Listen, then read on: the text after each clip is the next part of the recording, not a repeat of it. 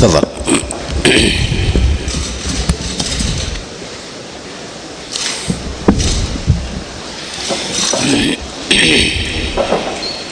الحمد لله رب العالمين والصلاة والسلام على أشرف الأنبياء والمرسلين نبينا محمد وعلى آله وأصحابه أجمعين.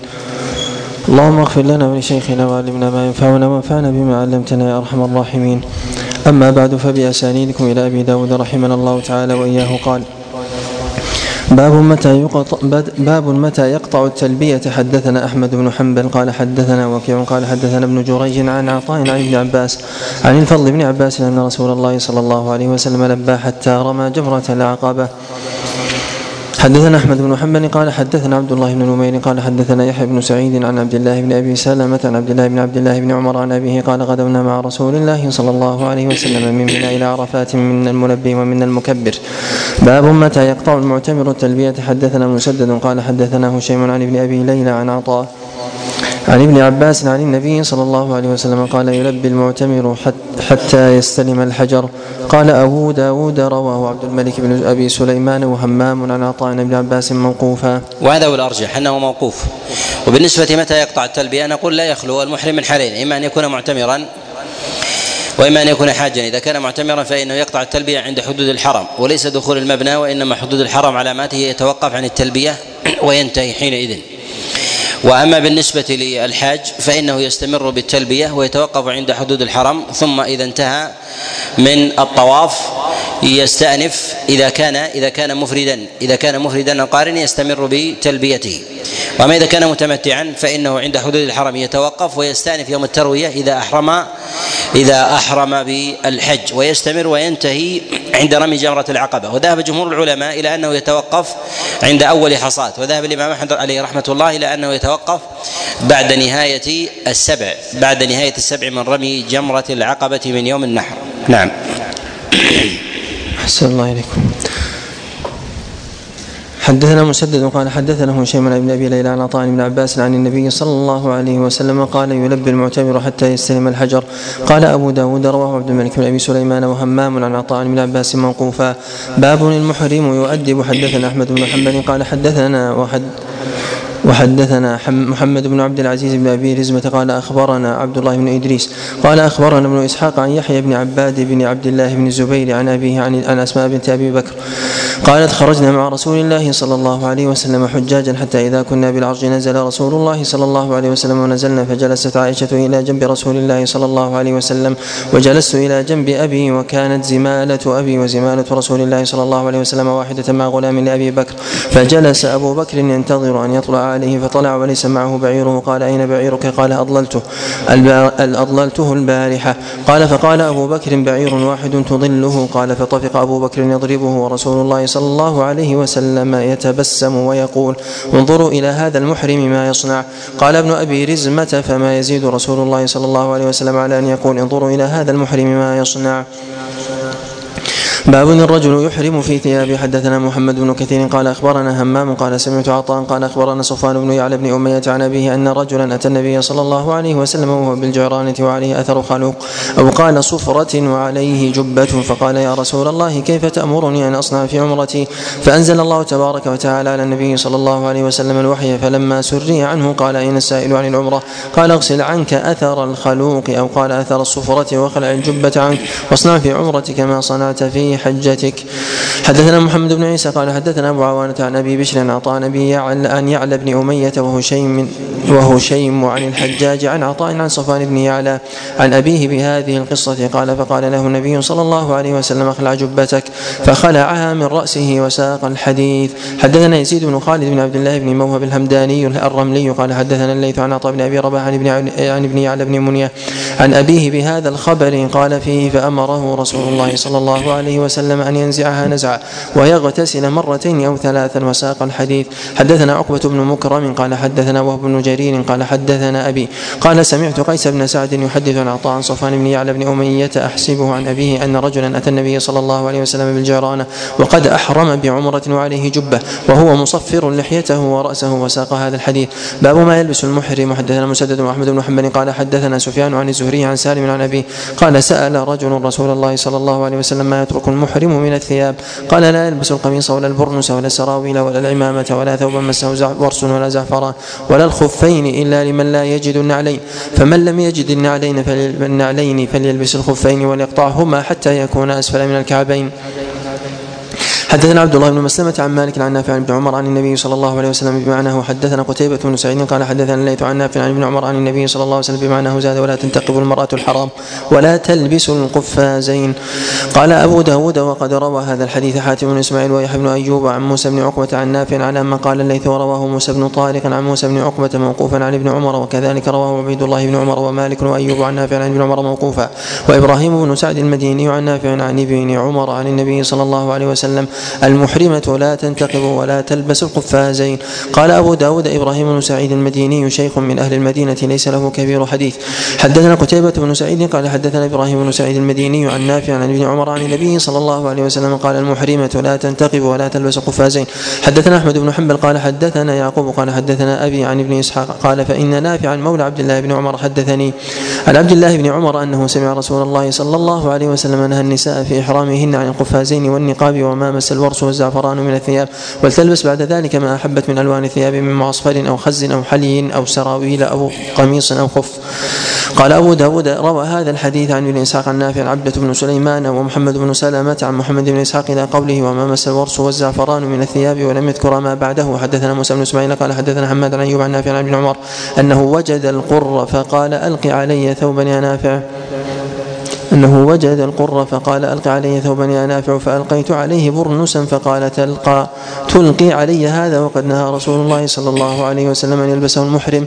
حدثنا سليمان بن حرب قال حدثنا حماد بن زيد عن عمرو بن دينار عن جابر بن زيد عن ابن عباس قال سمعت رسول الله صلى الله عليه وسلم يقول السراويل لمن لا يجد الإزار والخف لمن لا يجد النعلين. قال أبو داود هذا حديث أهل مكة والمحرمات من جهة اللباس من جهة المخيط. على الرجل والمرأة لا علاقة لها بعورة الكشف والنظر.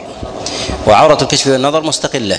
ولهذا من يستدل بأن الشارع حرم على المرأة أن تنتقب أنه يجوز لها أن تكشف وجهها. هذا نوع من الجهل. لا علاقة لهذا لأن الشارع إنما حرم عليها أن تنتقب شيئا مفصلا على وجهها كما حرم عليها القفازين لأنها مفصلة ولكن يجوز لها أن تغطي أن تغطيها بعباءة أو بمنديل ونحو ذلك.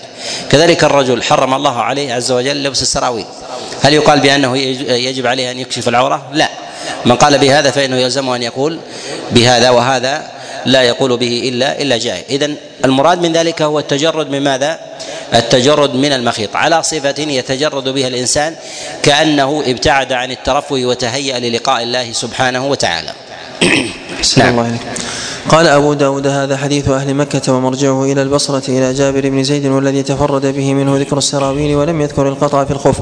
حدثنا الحسين بن جنيد الدامغاني قال حدثنا أبو أسامة قال أخبرني عمر بن سعيد الثقفي قال حدثتني عائشة بنت طلحة عن أن عائشة أم المؤمنين حدثتها قالت كنا نخرج مع النبي صلى الله عليه وسلم إلى مكة فنضمد جباهنا بالسك المطيب عند الإحرام فإذا عرقت إحدانا سال على وجهها فيراه النبي صلى الله عليه وسلم فلا ينهاها. حدثنا وكانت عائشة عليه رضوان الله تعالى تنكر على المرأة إذا كشفت وجهها عند الرجال في الحج كما روى مسدد في كتاب المسند من حديث إسماعيل بن أبي خالد أن أمه وأخته دخلت على عائشة فقالت لها إن هنا امرأة تأبى أن تغطي وجهها.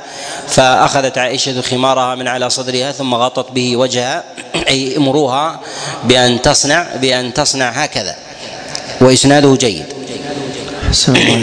نعم. حدثنا قتيبة بن سعيد قال حدثنا ابن أبي عدي عن محمد بن إسحاق قال ذكرت لابن شهاب فقال حدثني سالم بن عبد الله ان عبد الله يعني ابن عمر قال أن ابن يعني ابن عمر كان يصنع ذلك يعني يقطع الخفين للمرأة المحرمة ثم حدثته صفية بنت أبي عبيد أن عائشة حدثتها أن رسول الله صلى الله عليه وسلم قد كان رخص للنساء في الخفين فترك ذلك. باب المحرم يحمل السلاح. حدثنا أحمد بن حنبل قال حدثنا محمد بن جعفر قال حدثنا شعبة عن أبي إسحاق قال سمعت سمعت البراء يقول لما صالح رسول الله صلى الله عليه وسلم أهل الحديبية صالحهم على أن لا يدخلوها إلا بجلبان السلاح. فسالته ما جلبان السلاح فقال قال القراب بما فيه. باب في المحرمة تغطي وجهها. حدثنا أحمد بن حنبل قال حدثنا هشيم قال أخبرنا يزيد بن أبي زياد عن مجاهد عن عائشة رضي الله عنها قالت كان الركبان يمرون بنا ونحن مع رسول الله صلى الله عليه وسلم محرمات فإذا حاذوا بنا سدلت إحدانا جلبابها من رأسها على على وجهها فإذا جاوزونا كشفناه. باب في المحرم يضلل. حدثنا أحمد بن حنبل قال حدثنا محمد بن سلمة عن أبي عبد الرحيم عن عن زيد بن أبي أنيسة عن يحيى بن حسين عن أم الحسين أن عن أم الحسين حدثته قالت حججنا مع النبي صلى الله عليه وسلم حجة الوداع فرأيت أسامة وبلالا وأحدهما آخذ بخطام ناقة النبي صلى الله عليه وسلم والآخر رافع ثوبه يسره من الحر حتى رمى جمرة العقبة. باب المحرم يحتجم. حدثنا أحمد بن حنبل قال حدثنا سفيان عن عمرو عن عطاء وطاووس عن ابن عباس عن النبي صلى الله عليه وسلم احتجم وهو محرم. أن النبي صلى الله عليه وسلم احتجم وهو محرم. حدثنا عثمان بن أبي شيبة قال حدثنا يزيد بن هارون قال أخبرنا هشام عن عكرمة عن ابن عباس أن رسول الله صلى الله عليه وسلم احتجم وهو محرم في رأسه من داء كان به. حدثنا أحمد بن حنبل قال حدثنا عبد الرزاق قال أخبرنا معمر عن قتادة عن أنس أن رسول الله صلى الله عليه وسلم احتجم وهو محرم على ظهر القدم. من وجع كان به. قال أبو داود سمعت أحمد قال ابن أبي عروبة أرسله يعني عن قتادة. باب يكتحل المحرم. حدثنا أحمد بن حنبل قال حدثنا سفيان عن أيوب بن موسى عن نبيه بن وهب قال اشتكى عمر بن عبيد الله بن معمر عينيه فأرسل إلى أبان بن عثمان قال سفيان وهو أمير الموسم ما يصنع بهما أضمد أضمدهما بالصبر فإني أضمدهما بالصبر فإني سمعت عثمان قال أضمدهما بالصبر فإني سمعت عثمان يحدث ذلك عن رسول الله صلى الله عليه وسلم. حدثنا عثمان بن أبي شيبة قال حدثنا إسماعيل بن إبراهيم بن علية عن أيوب عن نافع عن نبيه بن وهب بهذا الحديث.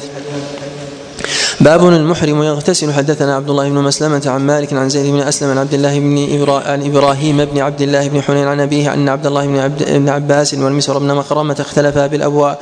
فقال ابن عباس يغسل المحرم رأسه. وقال المسور لا يغسل المحرم رأسه. فأرسل عبد الله بن عباس إلى أبي أيوب الأنصاري فوجده يغتسل بين القرنين وهو يستتر بثوب. قال فسلمت عليه. فقال من هذا؟ قلت أنا عبد الله بن حنين. أرسلني إليك عبد الله بن عباس. أسألك كيف كان رسول الله الله صلى الله عليه وسلم يغسل رأسه وهو محرم. قال فوضع أبو أيوب يده على الثوب, على الثوب فطأطاه حتى بدا لي رأسه ثم قال لإنسان يصب عليه صبب قال فصب على رأسه ثم حرك أبو أيوب رأسه بيديه فأقبل بهما وأدبر فقال ثم قال هكذا رأيته يفعل صلى الله عليه وسلم. باب في المحرم يتزوج حدثنا القعنبي عن مالك عن نافع عن نبيه بن وهب أخي بني عبد الدار أن عمر بن عبيد الله أرسل إلى أبان بن عثمان بن عفان يسأله وأبان يومئذ أمير الحاج وهما محرمان؟ إني أردت أن أنكح طلحة بن عمر ابنة شيبة بن جبير فأردت أن تحضر ذلك فأنكر ذلك عليه أبان وقال إني سمعت أبي عثمان بن عفان يقول قال رسول الله صلى الله عليه وسلم لا ينكح المحرم ولا ينكح. حدثنا قتيبة بن سعيد عن محمد بن جعفر حدث قال حدثنا سعيد عن مطر ويعلى بن حكيم عن نافع عن نبيه بن وهب عن أبان بن عثمان عن عثمان أن رسول الله صلى الله عليه وسلم ذكر مثله زاد ولا يخطب.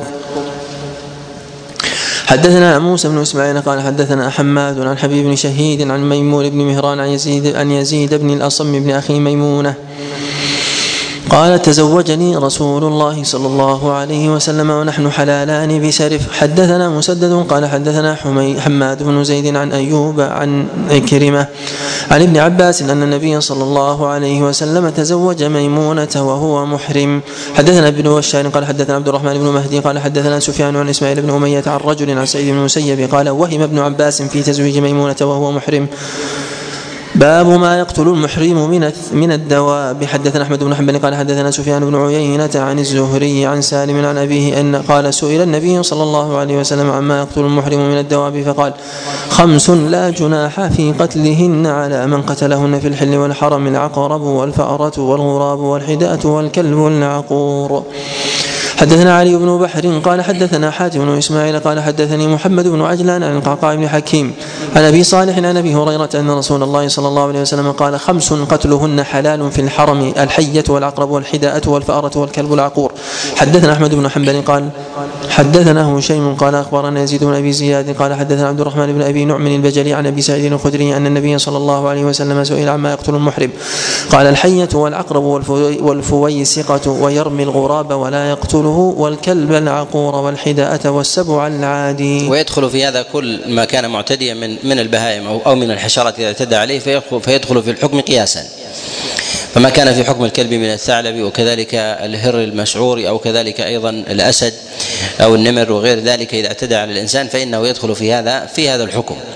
وكذلك أيضا يدخل في دائرة الحشرات التي تؤذي الإنسان. وتسطو عليه فإنه لا حرج من لا حرج من قتلها. نعم. أحسن الله عليكم. باب لحم الصيد للمحرم. حدثنا محمد بن كثير قال أخبرنا سليمان بن كثير عن حميد الطويل عن, قال عن إسحاق بن عبد الله بن الحارث عن أبيه وعن وكان الحارث خليفة عثمان على الطائف فصنع لعثمان طعاما فيه من الحجل والعاقب ولحم الوحش. قال فبعث إلى علي بن أبي طالب فجاءه الرسول وهو يخبط لأباعر له فجاء وهو ينفض الخبط عن يده فقالوا له كل فقال أطعموه قوما حلالا فإنا حرم. فقال علي رضي الله عنه أنشدوا الله من كان ها هنا من أشجاع تعلمون أن رسول الله صلى الله عليه وسلم أهدى إليه رجل حمار وحش وهو محرم فأبى أن يأكله قالوا نعم. حدثنا موسى بن إسماعيل قال حدثنا حماد عن قيس عن عطاء عن ابن عباس أنه قال يا زيد بن أرقم هل علمت أن رسول الله صلى الله عليه وسلم أهدي إليه عضو, صيد فلم يقبله؟ وقال إنا حرم. قال نعم. حدثنا قتيبة بن سعيد قال حدثنا يعقوب يعني إسكندراني القاري عن عمرو عن المطلب عن جابر بن عبد الله قال سمعت رسول الله صلى الله عليه وسلم يقول صيد البر لكم حلال ما لم تصيدوه أو يصل لكم. قال أبو داود إذا تنازل الخبران عن النبي صلى الله عليه وسلم ينظر ما أخذ به أصحابه.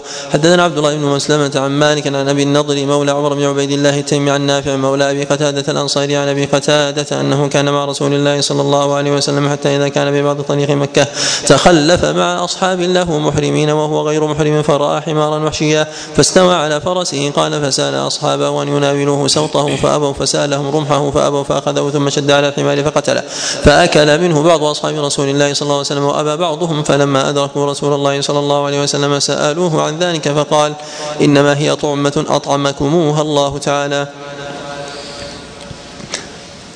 باب في الجراد للمحرم. حدثنا محمد بن عيسى قال حدثنا حماد عن ميمون بن جابان عن أبي رافع عن أبي هريرة عن النبي صلى الله عليه وسلم قال الجراد من صيد البحر. حدثنا مسدد قال حدثنا عبد الوارث عن حبيب المعلم عن أبي المهزم عن أبي هريرة قال أصبنا صرما من جراد فكان رجل منا يضرب بسوطه وهو محرم فقيل له إن هذا لا يصلح. فذكر فذكر ذلك للنبي صلى الله عليه وسلم فقال هو من صيد البحر. قال سمعت أبو داود يقول أبو المهزم ضعيف والحديثان جميعا وهم. حدثنا موسى بن إسماعيل قال حدثنا حماد عن ميمون بن جابان عن أبي رافع عن كعب قال الجراد من صيد البحر باب الفدية. حدثنا وهب بن بقيع عن خالد بن عبد الله الطحان عن خالد حد عن أبي قلاب عن عبد الرحمن بن أبي ليلى عن كعب بن عجرة أن رسول الله صلى الله عليه وسلم مر به زمن الحديبية فقال قد آذاك هوام رأسك. قال نعم فقال النبي صلى الله عليه وسلم احلق ثم اذبح شاة نسكا أو ثلاثة أيام أو اطعم ثلاثة آصع من تمر على ستة مساكين. حدثنا موسى بن إسماعيل قال حدثنا حماد عن داود عن الشعبي عن عبد الرحمن بن أبي ليلى عن كعب بن عجرة أن رسول الله صلى الله عليه وسلم قال له إن شئت فانسك نسيكة وإن شئت فصم ثلاثة أيام وإن شئت فأطعم ثلاثة آصع من تمر لستة مساكين. حدثنا ابن المثنى قال حدثنا عبد الوهاب وحدثنا النصر بن علي قال حدثنا يزيد بن زرع وهذا لفظ ابن المثنى عن داود عن عامر عن كعب بن عجرة أن رسول الله صلى الله عليه وسلم مر به زمن الحديبية فذكر القصة قال أمعك دم؟ قال لا. قال فصم ثلاثة أيام. أو تصدق بثلاثة آصع على تمر من على ست من تمر على ستة مساكين بين كل مسكينين صاع. حدثنا قتيبة بن سعيد قال حدثنا الليث عن نافع أن رجلا من الأنصار أخبره عن كعب بن عجرة وكأن قد أصابه في رأسه أذى فحلق فأمره النبي صلى الله عليه وسلم أن يهدي هديا بقرة. حدثنا محمد بن منصور قال حدثنا يعقوب قال حدثني أبي عن ابن إسحاق قال حدثني أبان يعني ابن صالح عن الحكم بن عتيبة عن عبد الرحمن بن أبي ليلى عن كعب بن عجرة ابن عجرة قال أصابني هوام في رأسي هوام في رأسي وأنا مع رسول الله صلى الله عليه وسلم عام الحديبية. حتى تخوفت على بصري فأنزل الله سبحانه وتعالى في فمن كان منكم مريضا أو به أذى من رأسه ففدية من صيام أو صدقة أو نسك. الآية فدعاني رسول الله صلى الله عليه وسلم فقال احلق رأسك وصم ثلاثة أيام أو أطعم ستة مساكين فرقا من زبيب أو انسك شاة. فحلقت رأسي ثم نسكت. حدثنا عبد الله بن مسلمة القعنبي عن مالك عن عبد الكريم بن مالك الجزائري عن عبد الرحمن بن أبي ليلى عن كعب بن عجرة في هذه القصة زاد أي أي ذلك فعلت أجزأ عنك. باب الإحصار. حدثنا مسدد قال حدثنا يحيى عن حجاج الصواف قال حدثني يحيى بن أبي كثير عن كلمة قال سمعت الحجاج بن عمرو الأنصاري قال قال رسول الله صلى الله عليه وسلم من كسر أو عري أو عرج فقد حل وعليه الحج من قابل. قال عكرمة فسألت ابن عباس وأبا هريرة عن ذلك فقال صدق فقال صدق حدثنا محمد بن متوكل العسقلاني وسلمة قال حدثنا عبد الرزاق عن معمر عن يحيى بن أبي كثير عن عكرمة عن عبد الله بن رافع عن الحجاج بن عمرو عن النبي صلى الله عليه وسلم قال من عرج أو كسر أو مرض فذكر معناه. قال سلمة قال أخبرنا معمر. حدثنا النفيلي قال حدثنا محمد بن سلمة عن محمد بن إسحاق عن عمرو بن ميمون. قال سمعت أبا حاضر الحمي أبا حاضر الحمياري يحدث أبا أبي ميمون بن مهران. قال خرجت معتمرا عام حاصر أهل الشام بن الزبير بمكة وبعث معي رجال من قومي بهدي فلما انتهينا إلى أهل الشام منعونا أن ندخل الحرم فنحرت الهدي مكاني. ثم أحللت ثم رجعت فلما كان من العام المقبل خرجت لأقضي عمرتي. فأتيت ابن عباس فسألته فقال أبدل الهدي فإن رسول الله صلى الله عليه وسلم أمر أصحابه أن يبدلوا الهدي. الذي نحروا عام الحديبية في عمرة القضاء. باب دخول مكة. حدثنا محمد بن عبيد قال حدثنا حماد بن زيد عن أيوب عن نافع أن ابن عمر كان إذا قدم مكة بات والإحصار إنما هو خاص في الحج والسنة بذلك أن يكون لمن غلب على ظنه أن يحبس لا أن يفعله كل حاج أو معتمر. فضلا أن يفعله الإنسان في غير الحج والعمرة كالمعتكف ونحو ذلك فإنه لا أصل له في الاعتكاف.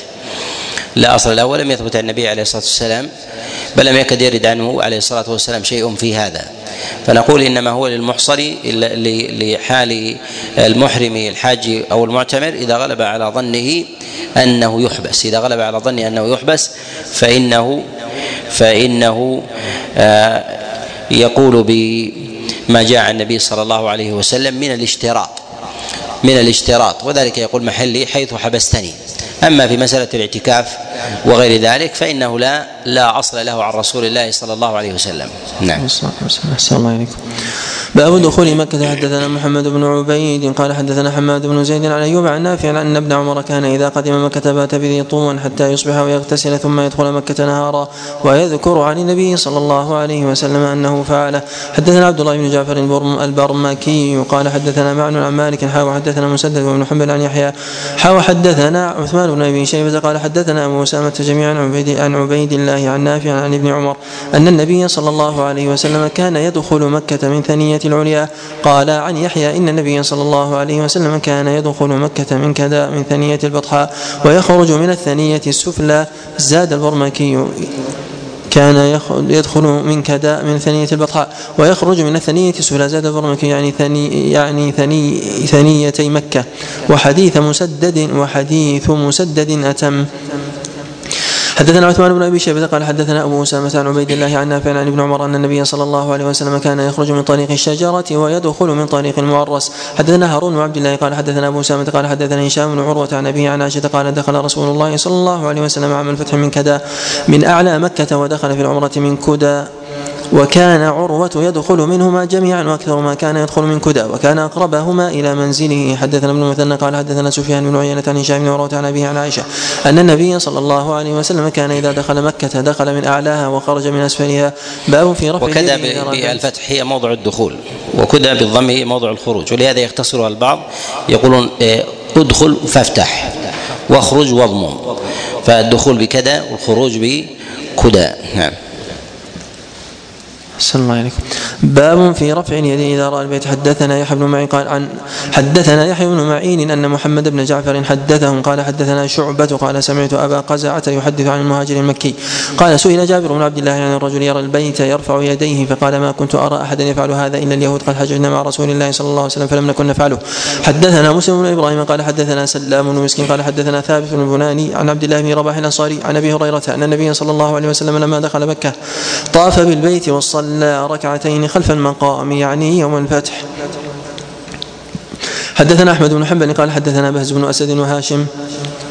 يعني ابن القاسم قال حدثنا سليمان بن المغيره عن ثابت عن عبد الله بن رباح عن أبي هريرة قال أقبل رسول الله صلى الله عليه وسلم فدخل مكة وأقبل رسول الله صلى الله عليه وسلم إلى الحجر فاستلمه ثم طاف بالبيت ثم أتى الصفا فعلاه حيث ينظر إلى البيت فرفع يديه فجعل يذكر الله عز وجل ما شاء أن يذكره ويدعوه وقال والأنصار تحته قال هاشم فدعا وحمد الله ودعا بما شاء أن يدعو باب في تقبيل الحجر حدثنا محمد بن كثير قال أخبرنا سفيان عن الأعمش عن إبراهيم عن عابس بن ربيعة عن عمر أنه جاء إلى الحجر فقبله فقال إني أعلم أنك حجر لا تنفع ولا تضر ولولا أني رأيت رسول الله صلى الله عليه وسلم يقبلك ما قبلتك. باب استلام الأركان. حدثنا أبو الوليد الطيالسي قال حدثنا ليث عن ابن شهاب عن سالم عن ابن عمر قال لم أرى رسول الله صلى الله عليه وسلم يمسح من البيت إلا الركنين اليمانيين حدثنا مخلد بن خالد قال حدثنا عبد الرزاق قال أخبرنا معمر عن الزهري عن سالم عن ابن عمر أنه أخبر بقول عائشة إن الحجر بعضه من البيت. فقال ابن عمر والله إني لا أظن عائشة إن كانت سمعت هذا من رسول الله صلى الله عليه وسلم. إني لأظن رسول الله صلى الله عليه وسلم لم يترك استلامهما إلا أنهما ليس على قواعد البيت ولا طاف الناس وراء الحجر إلا لذلك. حدثنا مسدد قال حدثنا يحيى عبد بن أبي رواد عن نافع عن ابن عمر قال كان رسول الله صلى الله عليه وسلم لا يدعني يستلم الركن اليماني والحجر في كل طوفه. قال وكان عبد الله بن عمر يفعله. عندي كل طوفه. نعم. باب الطواف الواجب. حدثنا أحمد بن صالح قال حدثنا ابن وهب قال أخبرني يونس عن ابن شهاب عن عبيد الله عن ابن عبد الله بن عتبة عن ابن عباس أن رسول الله صلى الله عليه وسلم طاف في حجة الوداع على بعير نستلم الركن بمحجن. حدثنا مصرف بن عمرو اليامي قال حدثنا يونس عن ابن بكير قال حدثنا ابن إسحاق قال حدثني محمد بن جعفر بن زبير عن عبيد الله بن عبد الله بن أبي ثور. عن صفية بنت شيبة قالت لما اطمأن رسول الله صلى الله عليه وسلم بمكة عام الفتح طاف على بعير يستلم الركن بمحجن في يده قالت وأنا أنظر إليه. حدثنا هارون بن عبد الله ومحمد بن رافع المعنى قال حدثنا أبو عاصم عن معروف يعني ابن خربوذ المكي قال حدثنا أبو الطفيل قال رأيت النبي صلى الله عليه وسلم يطوف بالبيت على راحلته يستلم الركن بمحجنه ثم يقبله. زاد محمد بن رافع ثم خرج إلى الصفا والمروة فطاف سبعا على راحلته. حدثنا أحمد بن حنبل قال والتقبيل إذا أمكن الإنسان أن يقبل الحجر فإنه يكفيه ولا يشير إليه وإذا لم يستطع أن يقبله يمسه بيده ويقبل يده ولا يشير إليه. وإذا استطاع أن يمسه بمحجر أو بعصا ويقبل ذلك العصا فلا يحتاج حينئذ أن يشير إليه. الإشارة هي عوض عن التقبيل. الإشارة هي عوض عن التقبيل. وإذا استطاع أن يرمي عليه رداءه ثم يجذب رداءه ثم يقبله آه، كان له ذلك. وقد جاء هذا عن عبد الله بن عباس عليه رضوان الله بإسناد صحيح أنه رمى عليه رداءه ثم قبل رداءه. وإذا لم يتيسر له أن يمس شيء منه ثم يقبل ذلك فإنه يشير إليه. فإنه يشير إليه. وهل يستقبله أم لا؟ أو يتوقف عنده؟ لا يتوقف عنده وإنما هو ماض وأما إلى استقبال يستقبل ببدنه نقول لم يثبت هذا عن النبي عليه الصلاة والسلام أنه استقبل الحجر ببدنه. وإنما كان يقبله وطبيعه المقبل فإنه لا بد أن يستقبل الحجر. وأما إذا إذا لم يستطع أن أن يقبل فإنه يشير بيده ولا يستقبل.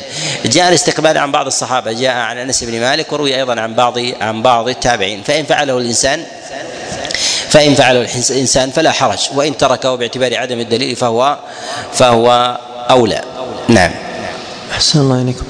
حدثنا هارون بن عبد الله ومحمد بن رافع المعنى قال حدثنا أبو عاصم عن معروف يعني بن خربوت المكي قال حدثنا أبو الطفيل قال رأيت النبي صلى الله عليه وسلم يطوف بالبيت على راحلته يستلم الركن بمحجنه ثم يقبله.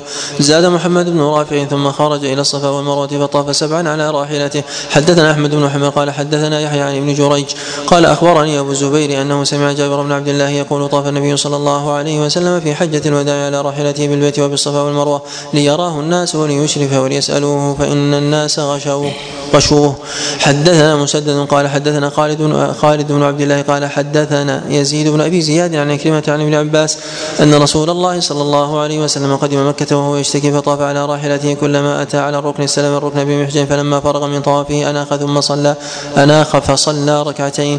حدثنا قال ابي عن مالك عن محمد بن عبد الرحمن بن نوفل عن عروة بن الزبير عن زينب بنت أبي سلمة.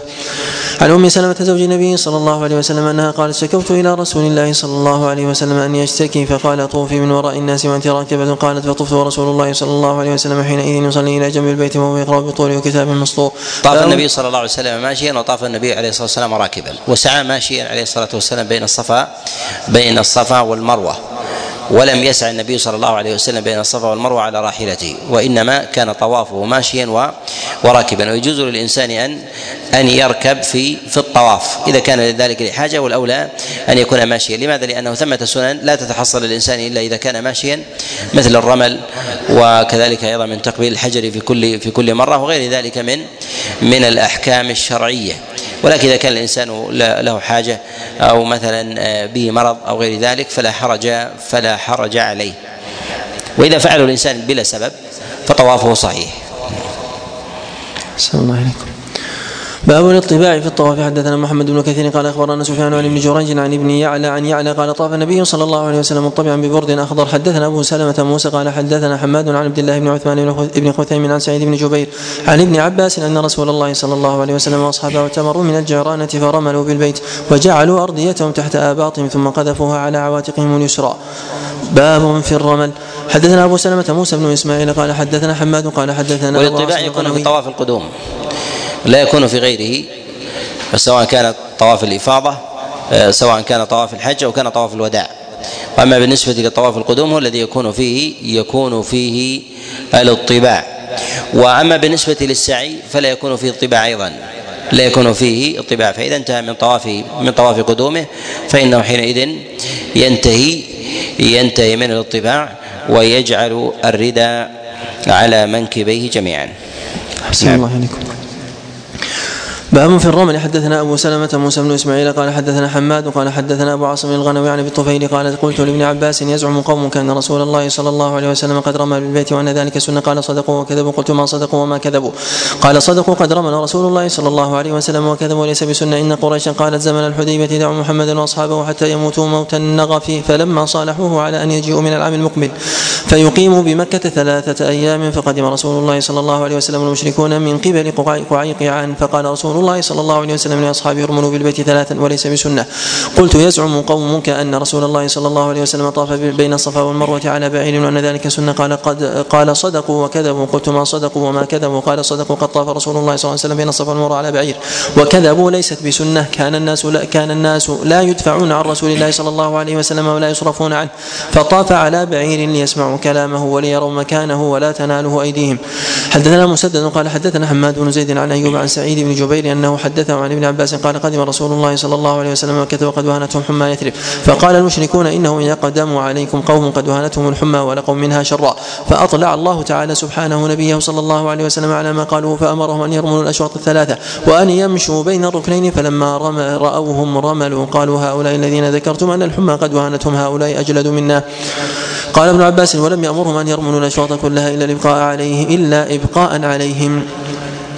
حدثنا أحمد بن محمد قال حدثنا عبد الملك بن عمرو قال حدثنا هشام بن سعد عن زيد بن أسلم عن أبيه قال سمعت عمر بن الخطاب يقول في من رملان اليوم الكشف عن المناكب وقد اطأ الله الإسلام ونفى الكفر وأهله. مع ذلك لا ندع شيئا. كنا نفعله على عهد رسول الله صلى الله عليه وسلم. حدثنا مسدد قال حدثنا عيسى بن يونس قال حدثنا عبيد الله بن أبي زياد عن القاسم عن عائشة قالت قال رسول الله صلى الله عليه وسلم إنما جعل الطواف بالبيت وبين الصفا والمروة ورمي الجمال لإقامة ذكر الله. حدثنا محمد بن سليمان الأنباري قال حدثنا يحيى بن سليم عن ابن خثيم عن أبي الطفيل عن ابن عباس أن النبي صلى الله عليه وسلم اطبع فاستلم وكبر ثم رمل ثلاث اطواف ثلاثة أطواف وكانوا إذا بلغوا الركن اليماني وتغيبوا من قريش مشوا ثم آه، ثم يطلعون عليهم يرملون. تقول قريش كأنهم الغزلان. قال ابن عباس فكانت سنة. حدثنا موسى بن إسماعيل قال حدثنا حماد قال أخبرنا عبد الله بن عثمان بن خثيم عن أبي الطفيل عن ابن عباس أن رسول الله صلى الله عليه وسلم وأصحابه اعتمروا من الجيرانة فرملوا بالبيت ثلاثا ومشوا أربعة. حدثنا أبو كامل قال حدثنا سليم بن أخضر قال حدثنا عبيد الله عن نافع أن ابن عمر رمل من الحجر إلى الحجر وذكر أن رسول الله صلى الله عليه وسلم فعل ذلك. باب الدعاء في الطواف. حدثنا مسدد قال حدثنا عيسى بن يونس. قال حدثنا ابن جريج عن يحيى بن عبيد عن أبيه عن عبد الله بن السائب قال سمعت رسول الله صلى الله عليه وسلم يقول بين الركن يقول ما بين الركنين. ربنا آتنا في الدنيا حسنة وفي الآخرة حسنة وقنا عذاب النار. وهذا أمثل الأدعية التي جاءت في الطواف. أن يكون يقوله بين الركنين. ما عدا ذلك فيذكر الله عز وجل ويدعو بما شاء ولم يثبت ذكر معين. ما جاء النبي عليه الصلاة والسلام في ذلك هذا هذا الدعاء بين الركنين. كذلك أيضا ما كان عند الحجر الأسود من ذكر الله سبحانه وتعالى من قول الإنسان من قول الإنسان الله أكبر. وما عدا ذلك فيذكر الله عز وجل بما شاء. لا يثبت في ذلك قراءة القرآن ولا التلبية ولا دعاء مخصوص بعينه. نعم. أحسن الله حدثنا قتيبة بن سعيد قال حدثنا يعقوب عن موسى بن عقبة عن نافع عن ابن عمر أن رسول الله صلى الله عليه وسلم كان إذا طاف في الحج والعمرة أول ما يقدم فإنه يسعى ثلاثة أطواف ويمشي أربعا ثم يصلي سجدتين. باب الطواف بعد العصر. حدثنا ابن الصرح والفضل بن يعقوب. هذا لفظه. قال حدثنا سفيان عن ابن زبير عن عبد الله بن باباه عن جبير بن مطعم يبلغ به النبي صلى الله عليه وسلم قال لا تمنع أحدا يطوف بهذا البيت أي ويصلي أي ساعة شاء من ليل أو نهار. قال الفضل إن رسول الله صلى الله عليه وسلم قال يا بني عبد مناف لا تمنعوا أحدا. باب طواف القارن. حدثنا أحمد بن حنبل قال حدثنا يحيى عن ابن جريج قال أخبرني أبو الزبير قال سمعت جابر بن عبد الله يقول لم يطف النبي صلى الله عليه وسلم ولا أصحابه بين الصفا والمروة إلا طوافا واحدا. طوافه الأول. حدثنا قتيبة قال حدثنا مالك بن أنس عن ابن عن عروة عن عائشة أن أصحاب رسول الله صلى الله عليه وسلم الذين كانوا معه لم يطوفوا حتى رموا الجمرة. حدثنا الربيع بن سليمان المؤذن قال أخبرني الشافعي عن ابن عيينة عن ابن أبي نجيح عن عطاء عن عائشة أن النبي صلى الله عليه وسلم قال لها طوافك بالبيت وبين الصفا والمروة يكفيك لحجك لحجك وعمرتك. قال الشافعي كان سفيان ربما قال عن عطاء عن عائشة وربما قال عن عطاء أن النبي صلى الله عليه وسلم قال لعائشة باب الملتزم حدثنا عثمان بن أبي شيبة قال حدثنا جرير بن عبد الحميد عن يزيد بن أبي زياد عن مجاهد عن عبد الرحمن بن صفر قال لما فتح رسول الله صلى الله عليه وسلم مكة قلت لألبسن ثيابي وكانت داري على الطريق فلأنظرن كيف يصنع رسول الله صلى الله عليه وسلم. فانطلقت فرأيت النبي صلى الله عليه وسلم قد خرج من الكعبة وهو وأصحابه وقد استلموا البيت من الباب إلى الحطيم وقد وضعوا خدود وجودهم على البيت ورسول الله صلى الله عليه وسلم وسطهم. حدثنا ورسول الله صلى الله عليه وسلم وسطهم. حدثنا مسدد قال حدثنا عيسى بن يونس قال حدثنا المثنى بن الصباح عن عبد بن شعيب عن أبيه قال طفت مع عبد الله فلما جئنا دبر الكعبة قلت ألا تتعوذ؟ قال نعوذ بالله من النار. ثم مضى حتى استلم الحجر وقام بين الركن والباب فوضع صدره ووجهه وذراعه وكفيه هكذا وبسطهما بسطا. ثم قال هكذا رأيت رسول الله صلى الله عليه وسلم وسلم يفعله. حدثنا عبيد الله بن عمر بن ميسارة قال حدثنا يحيى بن سعيد قال حدثنا سعيد بن عمرو المخزومي قال حدثني محمد بن عبد الله بن السائب عن أبيه أنه كان يقود ابن عباس فيقيمه عند الشقة الثالثة مما يلي الركن الذي يلي الحجر مما يلي الباب فيقول له ابن عباس أنبئت أن رسول الله صلى الله عليه وسلم كان يصلي ها هنا فيقول نعم فيقوم فيصلي. باب أمر الصفا والمروة. حدثنا القعنبي عن مالك. حدثنا قال النبي عن مالك عن هشام بن عروة وحدثنا ابن الصرح قال حدثنا ابن وهب عن مالك عن هشام بن عروة عن أبيه أنه قال قالت عائشة أنه قال قلت لعائشة زوج النبي صلى الله عليه وسلم وأنا يومئذ حديث السن. أرأيت قول الله عز وجل إن الصفا والمروة من شعائر لا يثبت حديث مرفوع في الملتزم. ولا فضل أن يكون ثمة الدعاء فيه. الأحاديث التي والواردة فيه كلها معلولة وإنما جاء في ذلك بعض الموقوفات. جاء في هذا عن عبد الله بن عباس وجاء أيضا عن حميد وجاء أيضا عن عكرمة ومجاهد وغيرهم. أحسن الله عليكم قال أرأيت قول الله عز وجل إن الصفا والمروة من شعائر الله فما أرى على أحد شيئا أن لا يطوف بهما. قالت عائشة كلا لو كان كما تقول كانت فلا جناح عليه أن لا يطوف بهما وإنما أنزلت هذه الآية في الأنصار كانوا يهلون لمنا وكانت منا حذو وكانوا يتحرجون أن يطوفوا بين الصفا والمروة فلما جاء الإسلام سألوا رسول الله صلى الله عليه وسلم عن ذلك فأنزل الله تعالى إن الصفا والمروة من شعائر الله. حدثنا مسدد قال حدثنا خالد بن عبد الله قال حدثنا إسماعيل بن أبي خالد بن عبد الله بن أبي أوفى أن رسول الله صلى الله عليه وسلم وسلم اعتمر فطاف بالبيت وصلى خلف المقام ركعتين. ومعه من يستره من الناس فقيل لعبد الله أدخل رسول الله صلى الله عليه وسلم الكعبة؟ قال لا. حدثنا تميم بن المنتصر قال أخبرنا إسحاق بن يوسف قال أخبرنا شريك عن عن إسماعيل بن أبي خالد قال سمعت عبد الله بن أبي أوفى بهذا الحديث زاد ثم أتى الصفا والمروة فسعى بينهما سبعه ثم حلق رأسه. حدثنا النفيلي قال حدثنا زهير قال حدثنا عطاء بن سائب عن كثير بن جمهان. أن رجلا قال لعبد الله بن عمر بين الصفا والمروة يا أبا عبد الرحمن إني أراك تمشي والناس يسعون. قال إن أمشي فقد رأيت رسول الله صلى الله عليه وسلم يمشي وإن أسعى فقد رأيت رسول الله صلى الله عليه وسلم يسعى وأنا شيخ كبير. باب صفة حجة النبي صلى الله عليه وسلم. حدثنا محمد بن عبد حدثنا عبد الله بن محمد النفيلي وعثمان بن أبي شيبة وهشام بن عمار وسليمان بن عبد الرحمن الدمشقيان وربما زاد بعضهم على بعض الكلمة والشيء. قالوا حدثنا حاتم بن إسماعيل. قال حدثنا حدثنا جعفر بن محمد عن أبيه قال دخلنا على جابر بن عبد الله فلما انتهينا إليه سأل عن القوم حتى انتهى إلي فقلت أنا محمد بن علي بن حسين فأهوى بيده إلى رأسي فنزع زر الأعلى ثم نزع زر الأسفل ثم وضع كفه بين ثديه وأنا يومئذ غلام شاب. فقال مرحبا بك وأهلا بي يا ابن أخي. سل عما شئت؟ فسألته وهو أعمى وقد جاء وجاء وقت الصلاة فقال فقام في نساجة ملتحفا بها يعني ثوبا ملفقا كلما وضع على منكبه رجع طرفه إليه من صغرها فصلى بنا ورداؤه إلى جنبه على المشرب فقلت أخبرني عن حجة رسول الله صلى الله عليه وسلم فقال بيده فعقد تسع ثم قال إن رسول الله صلى الله عليه وسلم مكث تسع سنين لم يحج ثم أذن في الناس في العاشرة أن رسول الله صلى الله عليه وسلم حاج فقدم المدينة بشر كثير كلهم يلتمس أن يأتم برسول الله صلى الله عليه وسلم ويعمل بمثل عمله. فخرج رسول الله صلى الله عليه وسلم وخرجنا معه حتى أتينا ذا الحليفة. فولدت أسماء بنت عميس محمد بن أبي بكر فأرسلت إلى رسول الله صلى الله عليه وسلم كيف أصنع. فقال اغتسلي واستدفري بثوب واحرمي فصلى رسول الله صلى الله عليه وسلم في المسجد وهذا من أقوى الأدلة على, على غسل المحرم. وذلك أنه أمر وهي نفساء أن تغتسل. والنفس لا تستفيد من غسلها شيء فلا تستحل صلاة ولا تستحل صيام ولا يستستحل زوجها كذلك. فإنما أمر النبي صلى الله عليه وسلم لمثل هذا الموضع. ولهذا قال النبي صلى الله عليه وسلم اغتسلي واستثفري بثوب وأحرمي. فقوله اغتسلي وأحرمي إشارة إلى الاغتسال إنما يكون الاحرام واغتسال الإحرام يتفق العلماء عليه على مشروعيته وإنما في مرتبة مرتبته. منهم من يجعله آكد من غسل الجمعة وهذا جاء عن بعض عن بعض الأئمة ومنهم من يجعل الفدية على من تركه وهذا قول سفيان الثوري. نعم. أحسن الله إليك.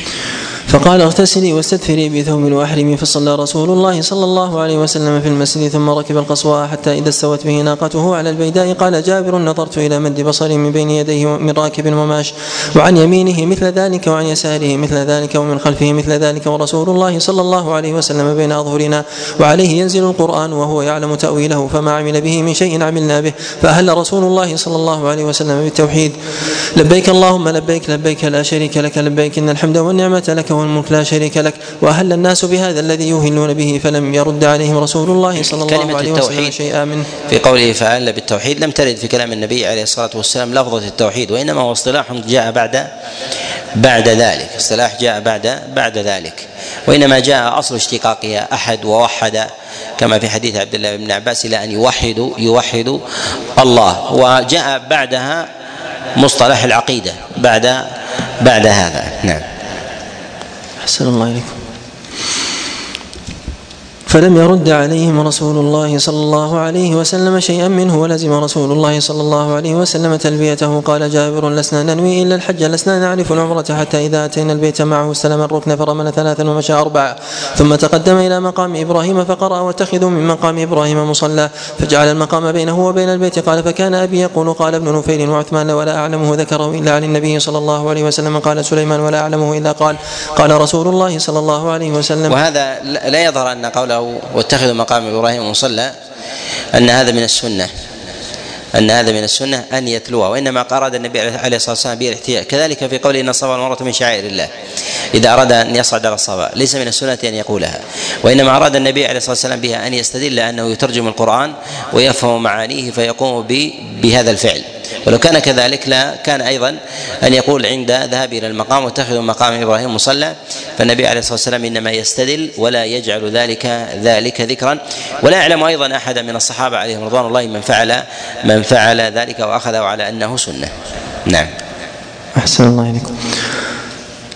يقرأ في الركعتين بقل هو الله أحد وبقل يا أيها الكافرون ثم وهي سورة الإخلاص. وسورة الإخلاص هذه مدرجة في الخبر وليست مرفوعة النبي عليه الصلاة والسلام. ويظهر أن إدراجها من حاتم بن إسماعيل الذي يروي هذا الخبر عن جعفر بن محمد. وقد بين إدراجها جماعة من الحفاظ كالخطيب البغدادي. وكذلك جاء عن أبي حاتم أنه قال قال بإدراجها. ولا تثبت عن النبي عليه الصلاة والسلام فيقرأ الإنسان ما شاء من من السور. نعم. أحسن الله إليكم. ثم رجع إلى البيت فاستلم الركن ثم خرج من باب من الباب إلى الصفا فلما دنا من الصفا قرأ إن الصفا والمروة من شعائر الله. نبدأ بما بدأ الله به فبدأ بالصفا فرقي عليه حتى رأى البيت فكبر الله ووحده وقال لا إله إلا الله وحده لا شريك له له الملك وله الحمد يحيي ويميت وهو على كل شيء قدير. لا إله إلا الله وحده أنجز وعده ونصر عبده وهزم الأحزاب وحده ثم دعا بين ذلك وقال مثل هذا ثلاث مرات ثم نزل إلى المروة حتى إذا انصبت قدماه رمل في بطن الوادي حتى إذا صعد مشى حتى إذا حتى أتى المروة فصنع على المروة مثل ما صنع على الصفا. حتى إذا كان آخر الطواف على المروة قال إني لو استقبلت من أمري ما استدبرت لما سوق الهدي ولجعلتها عمرة فمن كان منكم ليس معه هدي فليحلل. وليجعلها عمرة فحل الناس كلهم وقصروا إلى النبي صلى الله عليه وسلم من كان معه هدي فقام سراقة ومن كان معه هدي. فقام سراقة بن جعشم فقال يا رسول الله يا لعامنا هذا أم للأبد؟ فشبك رسول الله صلى الله عليه وسلم أصابعه في الأخرى ثم قال دخلت العمرة في الحج هكذا مرتين بل, بل لا بل لأبد لا بل لأبد أبد لا بل لأبد أبد.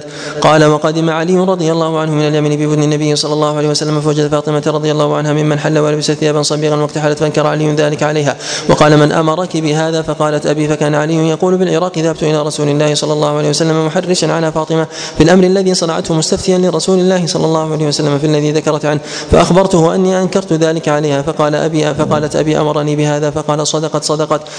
ماذا قلت حين فرضت الحج؟ قال قلت اللهم إني أهل بما أهل به رسول الله صلى الله عليه وسلم. قال فإن معي الهدي فلا تحلل. قال فكان جماعة الهدي الذي قدم به علي من اليمن والذي أتى به النبي صلى الله عليه وسلم من اليمن مئة. فحل الناس كلهم وقصروا إلا النبي صلى الله عليه وسلم ومن كان معه هدي. قال فلما كان يوم التروية وجهوا إلى منى وأهلوا بالحج فركب رسول الله صلى الله عليه وسلم فصلى بمن الظهر والعصر والمغرب والعشاء والصبح ثم مكث قليلا حتى طلعت الشمس وأمر بقبة له من شعر فضربت بنمرة.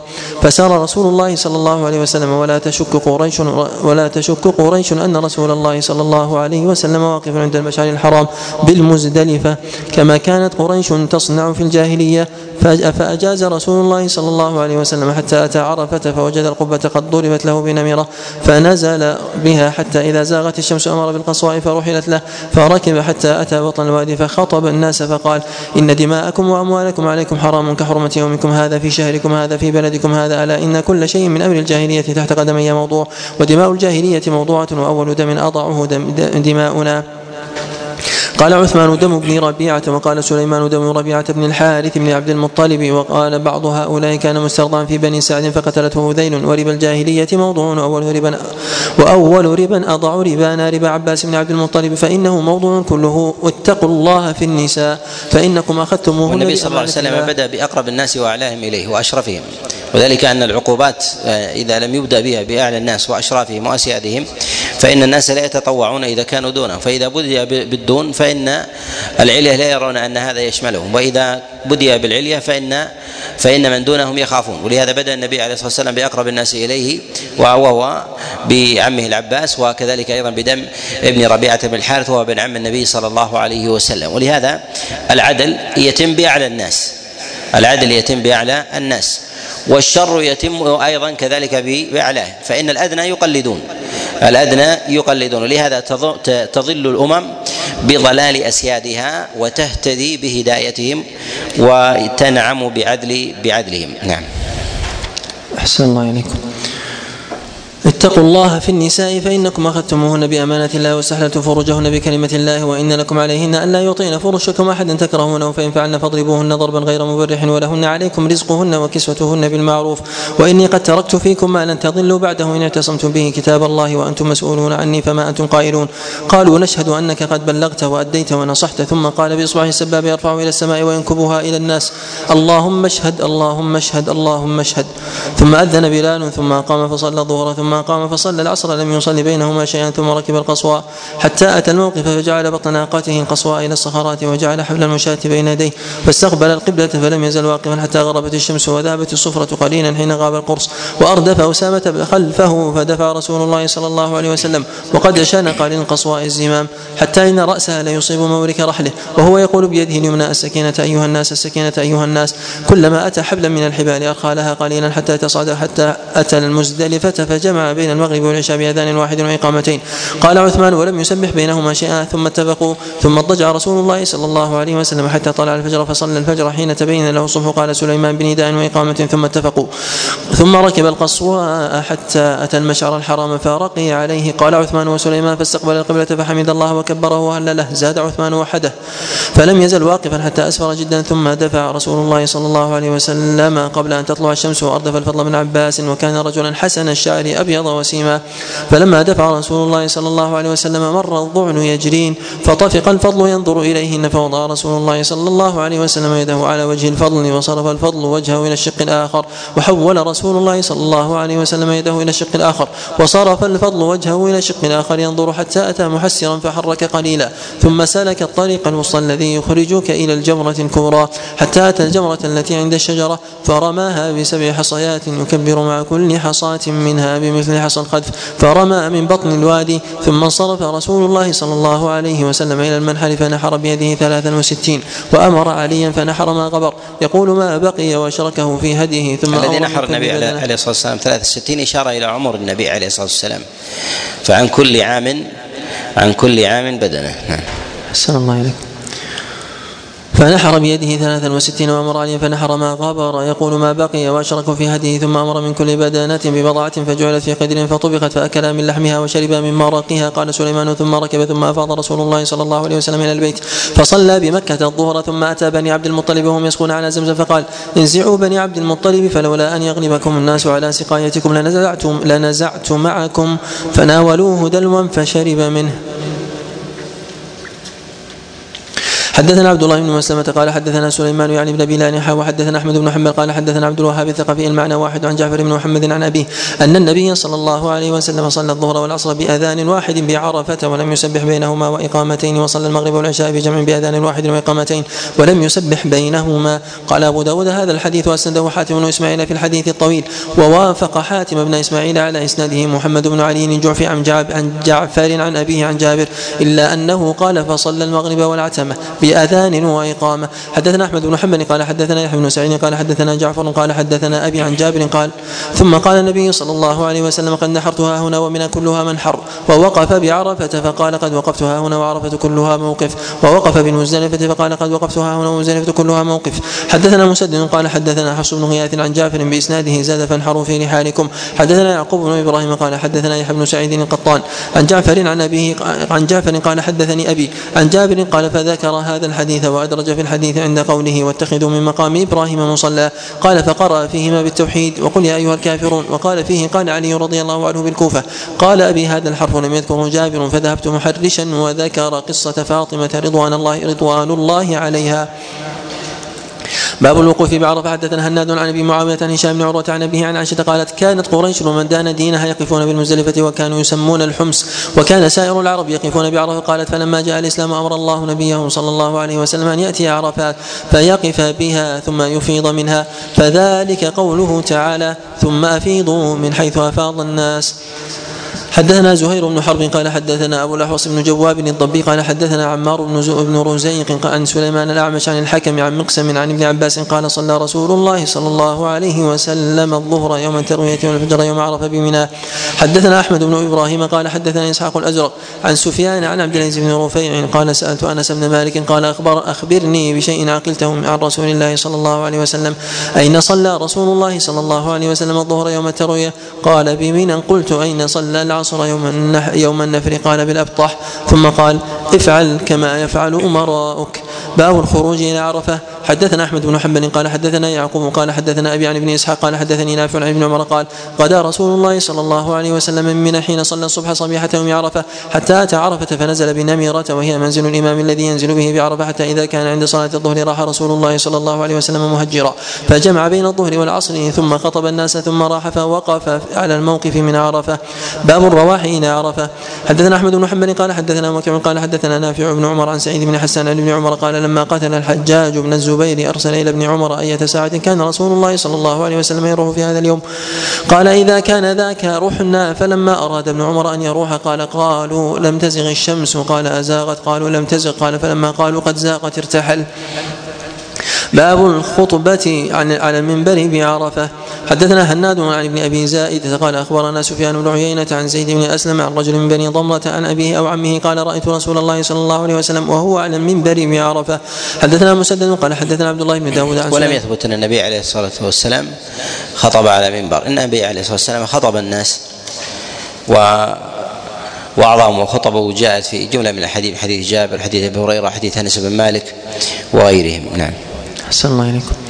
حدثنا مسدد قال حدثنا عبد الله بن داود عن سلامة بن نبيط عن رجل من الحي عن أبيه نبيط أنه رأى النبي صلى الله عليه وسلم واقفا بعرفة على بعير أحمر يخطب. حدثنا هناد بن سري وعثمان بن أبي شيبة قال حدثنا وكيع عن عبد المجيد قال حدثنا العداء بن خالد بن هودة قال هناد عن عبد المجيد بن أبي عن عبد المجيد أبي عمرو قال حدثني خالد بن العداء بن هودة بن هودة. قال رأيت رسول الله صلى الله عليه وسلم يخطب الناس يوم عرفة على بعير قائما في الركابين. قال أبو داود رواه ابن العلاء عن وكيع كما قال هناد حدثنا عباس بن عبد العظيم قال حدثنا عثمان بن عمر قال حدثنا عبد المجيد أبو عمرو قال عن العداء بن خالد بمعنى باب موضع الوقوف بعرفه حدثنا ابن نفيل قال حدثنا سفيان عن عمرو بن يعني بن دينار عن عمرو بن عبد الله بن صفوان عن يزيد بن شيبان قال أتانا ابن مربع بن الأنصاري ونحن بعرفة في مكان يباعده عمرو عن الإمام فقال إني رسول رسول الله صلى الله عليه وسلم إليكم يقول لكم قفوا على مشاعركم فإنكم على إرث من إرث إبراهيم. باب الدفعة من عرفة. حدثنا محمد بن كثير قال أخبرنا سفيان عن الأعمش وحدثنا وهب بن بيان قال حدثنا عبيدة قال حدثنا سليمان الأعمش المعنى عن الحكم عن مقسم. عن ابن عباس قال أفاض رسول الله صلى الله عليه وسلم من عرفة وعليه السكينة ورديفه أسامة فقال أيها الناس عليكم بالسكينة فإن البر ليس بالإيجاف ليس بإيجاف الخيل والإبل. قال فما رأيتها رافعة يديها عادية حتى أتى جمعة زاد وهب ثم أردف الفضل بن ابن العباس وقال أيها الناس إن البر ليس بإيجاف الخيل والإبل فعليكم بالسكينة قال فما رأيتها رافعة يديها حتى أتى منها. حدثنا أحمد بن عبد الله بن يونس قال حدثنا زهير حا وحدثنا محمد بن كثير قال أخبرنا سفيان وهذا لفظ حديث زهير قال حدثنا إبراهيم بن عقبة عن قال أخبرني كريب أنه سأل أسامة بن زيد قلت أخبرني كيف فعلتم أو صنعتم عشية ردفت رسول الله صلى الله عليه وسلم. قال جئنا الشعب الذي ينيخ الناس فيه للمعرس فأناخ رسول الله صلى الله عليه وسلم ناقته ثم بال وقال قال زهير أهرق الماء ثم دعا بالوضوء فتوضأ وضوءا ليس بالبالغ جدا. قلت يا رسول الله الصلاة قال الصلاة أمامك. قال فركب فحتى قدمنا المزدلفة فأقام المغرب ثم ناخ الناس في منازلهم ولم يحلوا. حتى أقام العشاء وصلى ثم حل الناس. زاد محمد في حديثه قال قلت كيف فعلتم حين أصبحتم؟ قال ردفه الفضل وانطلقت أنا في سباق قريش على رجلي. حدثنا أحمد بن حنبل قال حدثنا حدثنا يحن ابن آدم قال حدثنا سفيان عن عبد الرحمن بن عياش عن زيد بن علي عن أبيه عن عبيد الله بن أبي رافع عن علي قال ثم اردف أسامة فجعل يعنق ناقته والناس يضربون الإبل يمينا وشمالا لا يلتفت إليهم ويقول السكينة أيها الناس. ودفع حين غابت الشمس. حدثنا قال النبي عن مالك عن هشام بن عروة عن أبيه أنه قال سئل أسامة بن زيد وأنا جالس كيف كان رسول الله صلى الله عليه وسلم يسير في حجة الوداع حين دفع؟ قال كان يسير العنق فإذا وجد فجوة النص. قال هشام النص فوق العنق. حدثنا أحمد بن محمد قال حدثنا يعقوب قال حدثنا أبي عن ابن إسحاق قال حدثني إبراهيم بن عقبة عن كريب مولى عبد الله بن عباس عن أسامة قال كنت ردف النبي صلى الله عليه وسلم فلما وقعت الشمس دفع رسول الله صلى الله عليه وسلم. حدثنا عبد الله بن مسلمة عن مالك عن موسى بن عقبة عن كريب مولى عبد الله بن عباس انه عن أسامة بن زيد أنه سمعه يقول يقول دفع رسول الله صلى الله عليه وسلم من عرفة حتى إذا كان بالشعب نزل فبال فتوضأ ولم يسبغ الوضوء. قلت له الصلاة فقال الصلاة أمامك. فركب فلما جاء المزدلفة نزل فتوضأ فأسبغ الوضوء. ثم أقيمت الصلاة فصلى المغرب. ثم أناخ كل إنسان بعيره في منزله. ثم أقيمت العشاء فصلاها ولم يصلي بينهما شيئا. باب الصلاة بجمع حدثنا والسنة أن يقف بعرفة بعد الزوال إلى غروب الشمس ولو وقف قبل ذلك صح. ولو ولو دفع من عرفة قبل غروب الشمس صح أيضا. ولو وقف بعد الزوال ثم دفع قبل الغروب صح أيضا عند عامه عامة السلف. وإنما الخلاف في ذلك في الدم عليه. نعم. أحسن الله إليكم. باب الصلاة بجمع. حدثنا عبد الله بن مسلمة عن مالك عن ابن شهاب عن سالم بن عبد الله عن عبد الله بن عمر أن رسول الله صلى الله عليه وسلم صلى المغرب والعشاء بالمزدلفة جميعا. حدثنا أحمد بن حنبل قال حدثنا حماد بن خالد عن ابن أبي ذئب عن الزهري بإسناده ومعناه وقال بإقامة إقامة جمع بينهما. قال أحمد قال وكيع صلى كل صلاة بإقامة. حدثنا عثمان بن أبي شيبة قال حدثنا شباب وحدثنا مخلد بن خالد المعنى. حد قال حدثنا عثمان بن عمر عن ابن أبي ذئب عن الزهري بإسناد ابن حنبل. عن حماد ومعناه قال بإقامة واحدة من كل صلاة ولم ينادي في الأولى ولم يسبح على إثر واحدة منهما. قال مخلد لم ينادي في واحدة منهما. حدثنا محمد بن كثير قال حدثنا سفيان عن إبي إسحاق عن عبد الله بن مالك قال صليت مع ابن عمر المغرب المغرب ثلاثا والعشاء ركعتين فقال له مالك بن الحارث ما هذه الصلاة؟ قال صليتهما مع رسول الله صلى الله عليه وسلم في هذا المكان بإقامة واحدة. حدثنا محمد بن سليمان الأنباري قال حدثنا إسحاق يعني بن يوسف عن شريك عن ابي إسحاق عن سعيد بن جبير وعبد الله بن مالك قال صلينا مع ابن عمر في بالمزدلفة المغرب والعشاء بإقامة واحدة فذكر معنى ابن كثير. حدثنا ابن العلاء قال حدثنا أبو أسامة عن إسماعيل عن أبي إسحاق عن سعيد بن جبير قال فضلا مع ابن عمر فلما بلغنا جمعا صلى بنا المغرب والعشاء بإقامة واحدة ثلاثا واثنتين فلما انصرف قال لنا ابن عمر هكذا صلى بنا رسول الله صلى الله عليه وسلم في هذا المكان حدثنا مسدد قال حدثنا يحيى عن شعبة قال حدثني سلمة بن كهيل قال رأيت سعيد بن جبير أقام بجمع فصلى المغرب ثلاثة ثم صلى العشاء ركعتين ثم قال شهدت ابن عمر صنع في هذا المكان مثل هذا وقال شهدت رسول الله صلى الله عليه وسلم صنع مثل هذا في هذا المكان. حدثنا مسدد قال حدثنا أبو الأحوص قال حدثنا أشعث بن سليم عن أبيه قال أقبلت مع ابن عمر من عرفات إلى مزدلفة فلما كان فلم يكن يفتر من التكبير والتهليل حتى أتينا مزدلفه فأذن وأقام أو أمر إنسانا فأذن وأقام فصلى بنا المغرب ثلاث مرات ثلاث ركعات ثم التفت إلينا. فقال الصلاة فصلى بنا العشاء ركعتين ثم دعا بعشائه فقال وأخبرني علاج بن عمرو بمثلها بمثل حديث أبي عن ابن عمر قال فقيل لابن عمر في ذلك فقال صليت مع رسول الله صلى الله عليه وسلم هكذا. حدثنا مسدد قال أن عبد الواحد أن عبد الواحد بن زياد وأبا عوانة وأبا معاوية تحدثوا عن الأعمش عن عمارة عن عبد الرحمن بن يزيد عن عن ابن الأس عن ابن مسعود قال ما رأيت رسول ما رأيت رسول الله صلى الله عليه وسلم صلى صلاة إلا لوقتها إلا بجمع فإنه جمع بين المغرب والعشاء بجمع وصلى صلاة الصبح من الغد قبل وقتها. حدثنا أحمد بن محمد قال حدثنا يحيى بن آدم قال حدثنا سفيان عن عبد الرحمن بن عياش عن زيد بن علي عن أبيه عن عبيد الله بن أبي رافع عن المراد بذلك صلى الصبح قبل وقتها المعتاد. ولي الذي يصليها فيه عادة. وليس المراد بذلك أنه قبل دخول الوقت. وليس المراد بذلك هو قبل دخول الوقت. نعم. الله إليكم.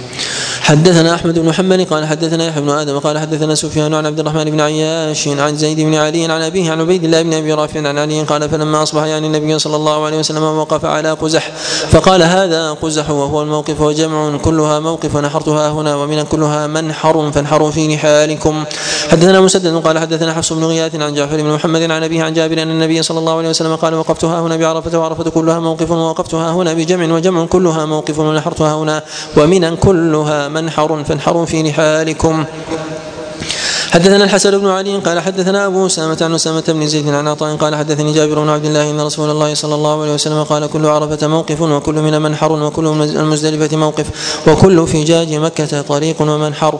حدثنا ابن كثير قال أخبرنا سفيان عن أبي إسحاق عن عمرو بن ميمون قال قال عمر بن الخطاب كان أهل الجاهلية لا يفيضون حتى يروا الشمس على ثبير فقال فهم النبي صلى الله عليه وسلم فدفع قبل طلوع الشمس.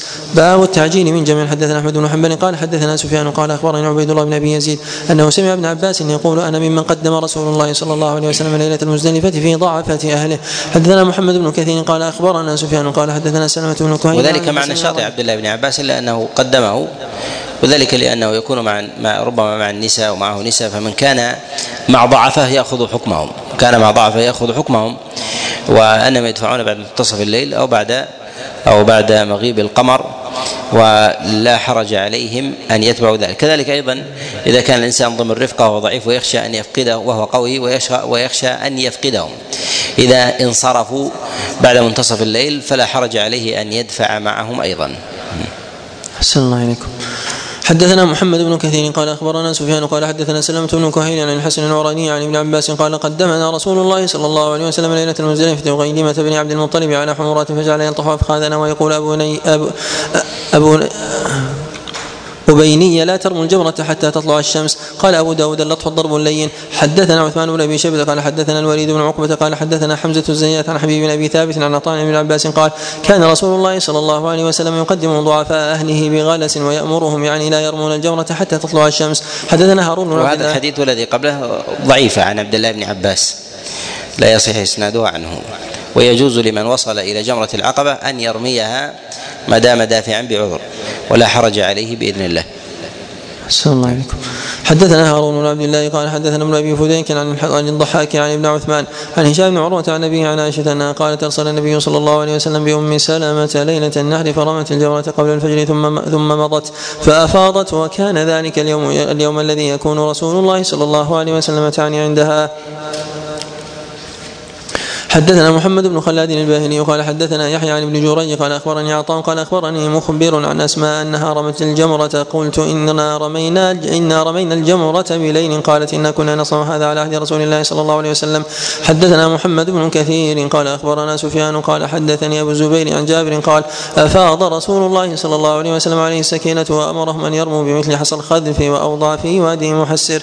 باب يوم الحج الأكبر. حدثنا مؤمل بن الفضل قال حدثنا الوليد قال حدثنا حدثنا هشام يعني ابن الغازي قال حدثنا نافع عن ابن عمر أن رسول الله صلى الله عليه وسلم وقف يوم النحر بين الجمرات في الحجة التي حج فقال أي يوم هذا؟ قالوا يوم النحر. قال هذا يوم الحج الأكبر. حدثنا محمد بن يحيى بن فارس قال أن الحكم بن نافع حدثهم. قال أخبرنا شعيب عن الزهري قال حدثني حميد بن عبد الرحمن أن أبا هريرة قال بعثني أبو بكر في من يؤذن يوم النحر بمنى. الا يحج بعد العام مشرك ولا يطوف بالبيت عريان ويوم الحج الأكبر يوم النحر والحج الأكبر الحج. وهذا حتى لا تختلط احكام الإسلام بأحكام بأحكام الجاهلية. وذلك أن النبي عليه الصلاة والسلام أراد أن يأتي العمل أن يأتي إلى مكة وهو قد أخلاها. فبعث من سبق في ذلك كأبي بكر وعلي وكذلك أيضا أبي هريرة بعثهم في ذلك إلى إلى أن يخلوا مكة حتى يقدم النبي عليه الصلاة والسلام في حجة الوداع لأنه ثمة بقايا من الجاهلين يأتون فيختلطون بالنبي عليه الصلاة والسلام فيظن الناس أن هؤلاء من أصحابه. فتختلط المناسك فأراد النبي أن يجدد ما بق ما ما بدلوه من الحنيفية السمحة. نعم. نعم. أحسن الله إليكم وبأسانيدكم إليه رحمنا الله تعالى وإياه. قال باب الأشهر الحرم. حدثنا مسدد قال حدثنا إسماعيل قال حدثنا أيوب عن محمد عن أبي بكرة أن النبي صلى الله عليه وسلم خطب في حجته فقال إن الزمان قد استدار كهيئته يوم خلق الله السماوات والأرض.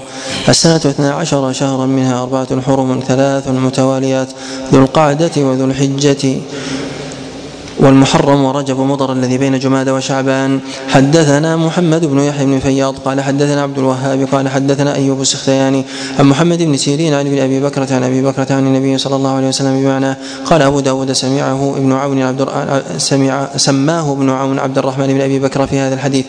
باب من لم يدرك عرفة. حدثنا محمد بن كثير قال أخبرنا سفيان قال حدثني بكير بن عطاء عن عبد الرحمن بن عمرو الديلي قال أتيت النبي صلى الله عليه وسلم وهو بعرفة فجاء ناس أو نفر من أهل نجد فأمروا رجلا فنادى رسول الله صلى الله عليه وسلم كيف الحج؟ فأمر رجلا فنادى الحج الحج الحج الحج يوم عرفة من جاء قبل صلاة الصبح من ليلة جمع فتم حجه أيام منى ثلاثة فمن تعجل في يومين فلا إثم عليه ومن تأخر فلا إثم عليه. قال ثم أردف رجلا خلفه فجعل ينادي بذلك. قال أبو داود كذلك رواه مهران عن سفيان. قال الحج الحج مرتين. ورواه يحيى بن سعيد القطان عن سفيان. قال الحج مرة. حدثنا مسدد قال حدثنا يحيى عن, عن إسماعيل. قال حدثنا عامر. قال أخبرني عروة بن مدرس الطائي. قال أتيت رسول الله صلى الله عليه وسلم بالموقف يعني بجمع. قلت جئت يا رسول الله من جبل طي إن أكللت مطيتي وأتعبت نفسي والله ما تركت من حبل إلا وقفت عليه فهل لي من حج؟ فقال رسول الله صلى الله عليه وسلم من أدرك معنا هذه الصلاة وأتى عرفات قبل ذلك ليلا أو نهارا فقد تم حجه وقضى تفثه باب النزول بمنى. حدثنا أحمد بن حنبل قال حدثنا عبد الرزاق قال أخبرنا معمر عن حميد الأعرج عن محمد بن إبراهيم التيمي عن عبد الرحمن بن معاذ عن رجل من أصحاب النبي صلى الله عليه وسلم قال خطب النبي صلى الله عليه وسلم الناس بمنى ونزلهم منازلهم فقال لينزل المهاجرون ها هنا وأشار إلى ميمنه القبلة والأنصار ها هنا وأشار إلى ميسره القبلة ثم ينزل الناس حولهم. باب أي يوم يخطب يخطب بمنى. حدثنا محمد بن العلاء قال أخبرنا ابن مبارك عن إبراهيم بن نافع عن أبي نجيح عن أبيه عن رجلين من بني بكر قال رأينا رسول الله صلى الله عليه وسلم يخطب بين اوسط بين أوسط أيام التشريق ونحن عند راحلته وهي خطبة رسول الله صلى الله عليه وسلم التي خطب بمنى مسلمنا حدثنا محمد بن بشار قال حدثنا أبو عاصم قال حدثنا ربيعة بن عبد الرحمن بن حسين قال حدثتني جدتي سراء بنت نبهان وكانت ربة بيت في الجاهلية قالت خطبنا رسول الله صلى الله عليه وسلم يوم الرؤوس. فقال أي يوم هذا؟ قلنا الله ورسوله أعلم. قال أليس أوسط أيام التشريق؟